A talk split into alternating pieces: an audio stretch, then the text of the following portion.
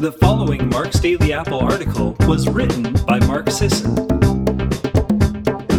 and is narrated by Tina Leaman. Should you wear a fitness tracker?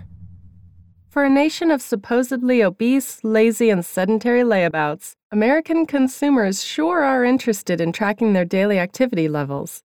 In 2015, they bought 13.4 million dedicated activity trackers, up 50% from the previous year, and spent almost 1.5 billion on the devices. That's in addition to the hundreds of millions of smartphones in circulation that also track your daily steps, sleep quality and duration, and calorie expenditure. From Fitbit to Jawbone to Apple Watch to dozens of others, the wearable fitness tracking gadget industry is growing quickly venture capital has responded, pouring billions into the wearable industry. Are they worth it? Well, it depends. According to some data, about a third of users stop using their devices within six months of getting them. Then again, most people don't know the difference between polyunsaturated and saturated fat. Most people don't care enough to watch their carb intake or pay a little extra for grass fed beef or eat a big ass salad every day. These statistics collate yet ignore individual data points. If you decided to pick up a Fitbit or Jawbone or an Apple Watch, the only data point that matters is yours. Most people might stop using their wearable after a couple of months. You might keep wearing it. Are they accurate? According to research from December of last year, they aren't very accurate at tracking data beyond step count. Researchers analyzed 22 studies exploring the ability of Fitbit and Jawbone, the two most popular trackers, to accurately track sleep, steps, calories burned, distance, and physical activity. They were both good at counting steps, but missed the boat on almost everything else. They overestimated sleep duration, Overall, accelerometer based sleep tracking wearables compared poorly to established medical devices for tracking sleep, like polysomnography used in sleep studies and actigraphs. They underestimated distance traveled at high speeds and overestimated distance traveled at low speeds. One study found that the Fitbit accelerometer was fairly accurate when assessing physical activity. Others found that both the Fitbits and Jawbones were not. Both tracker brands underestimated and overestimated calories burnt, depending on the study. A 2016 study looked at four different brands of wrist trackers Fitbit Charge HR, Apple Watch, Mio Alpha, and Samsung Gear S and found that while heart rate tracking was accurate, energy expenditure tracking was not. Another 2016 study found that while most trackers are accurate with step tracking over flat ground, Step tracking on stairs is less accurate, and distance tracking on stairs is overestimated by at least 45%. That said, these aren't huge hits against wearables. Raw step count and resting heart rate are the most important features of today's fitness trackers, as they allow you to track daily activity to give you a better idea of whether you're moving frequently at a slow pace. Are you hitting the 10K step mark? Walking is the foundation of good physical, mental, and psychological health. It's fundamental to our species. We're walkers. And also heart rate zone. If you're at all interested in becoming a fat burning beast, spending a lot of time in the aerobic heart rate zone, 180 minutes minus your age, will get you there. And a heart rate monitor can help you figure out what it looks like and feels like. Here's the million dollar question Do they encourage more activity? Surprisingly, few researchers have even explored this fundamental question whether fitness trackers increase activity. What does exist isn't very encouraging. A 2015 study gave overweight middle aged women either a standard pedometer, which counts steps and distance, or a wearable fitness tracker. Both groups were coached to take 10,000 steps a day and engage in moderate aerobic activity for 150 minutes a week. After four weeks, the pedometer group saw no improvement, the fitness tracker group was a little better, only increasing weekly activity by 38 minutes. No one reached 10,000 steps a day. Anecdotes of how wearing a tracker changed this person's fitness and helped them lose a dozen pounds and lose that baby weight abound, and I'm hesitant to discount them. If tracking your activity really does encourage you, then it works for you. And since this thing we call society consists of millions of subjective realities traipsing about, each crafting a separate narrative, for you is the only relevant qualifier.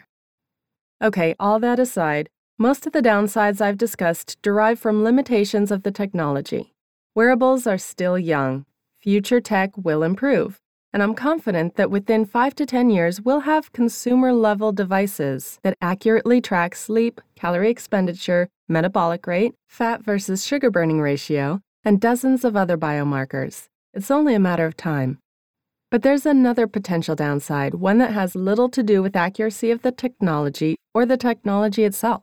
It's how we silly humans exalt numbers over feelings, objectivity over subjectivity. This has its advantages. When we can track it, people who otherwise might not put in the effort suddenly care about getting enough steps each day. Put something down on paper or in an app, and it becomes real. You care more about what you can quantify. You pay closer attention to your steps per day and aim for more each day. When you're getting real time feedback, your friends are getting notifications when you hit your goals, your wrist is buzzing with excitement over your 10,000th step. When you're wearing a fitness tracker, getting 10,000 steps doesn't just make you healthier, it makes you happier. And health seeking behaviors only become second nature when we can derive intrinsic value, happiness in this case, from their pursuit. This all sounds great, Sisson. What's the downside? Once you start quantifying your physical activity, activity you don't track loses value. If you forget your wearable, you lose your steps. If your exercise session won't show up on your daily wrap up, if, God forbid, your Fitbit friends won't see all the walking you did today, you may be less likely to do it, especially if you're only walking to pad your stats. It's like the tree falling in the forest. Did you really take that walk to the grocery store if your Fitbit wasn't there to record the steps? Did you actually reach the fat burning aerobic zone in your long, easy run if you forgot to wear the heart rate monitor? Are you walking so much because you like the small hit of dopamine that floods your brain every time you get another thousand? Or do you actually enjoy ambling around? Is your motivation truly intrinsic? Before the trackers, steps taken were lost to the past. You'd step and shift your weight, and it was over, gone. You might recall where you walked and what you saw and whom you were with, but you didn't have any real notion of how many steps you'd taken. The thought to count them never even entered your mind.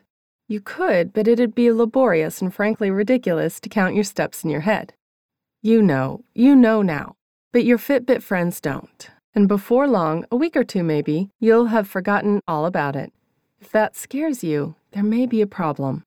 Maybe I'm old school. Maybe I don't get it. Maybe I'm a Luddite who just so happens to run a successful online business. But I'm far more interested in fine tuning my intuition than relying on technology to tell me how healthy I'm being.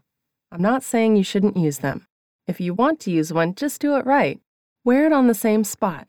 You can wear it on your lapel, your hip, your wrist, or your ankle as long as you wear it there every time. The more consistent you are, the more accurate the device will be. Be accurate when entering your personal data. To give you accurate data, the tracker needs to know your real height and weight. If the weight changes, update it. Calibrate your step length. Some wearables allow you to calibrate your true step length when you start using the device. Doing so will improve the accuracy of distance tracking. Stop moving when taking your heart rate. Most consumer wrist wearables are unable to accurately track heart rate when you're in motion.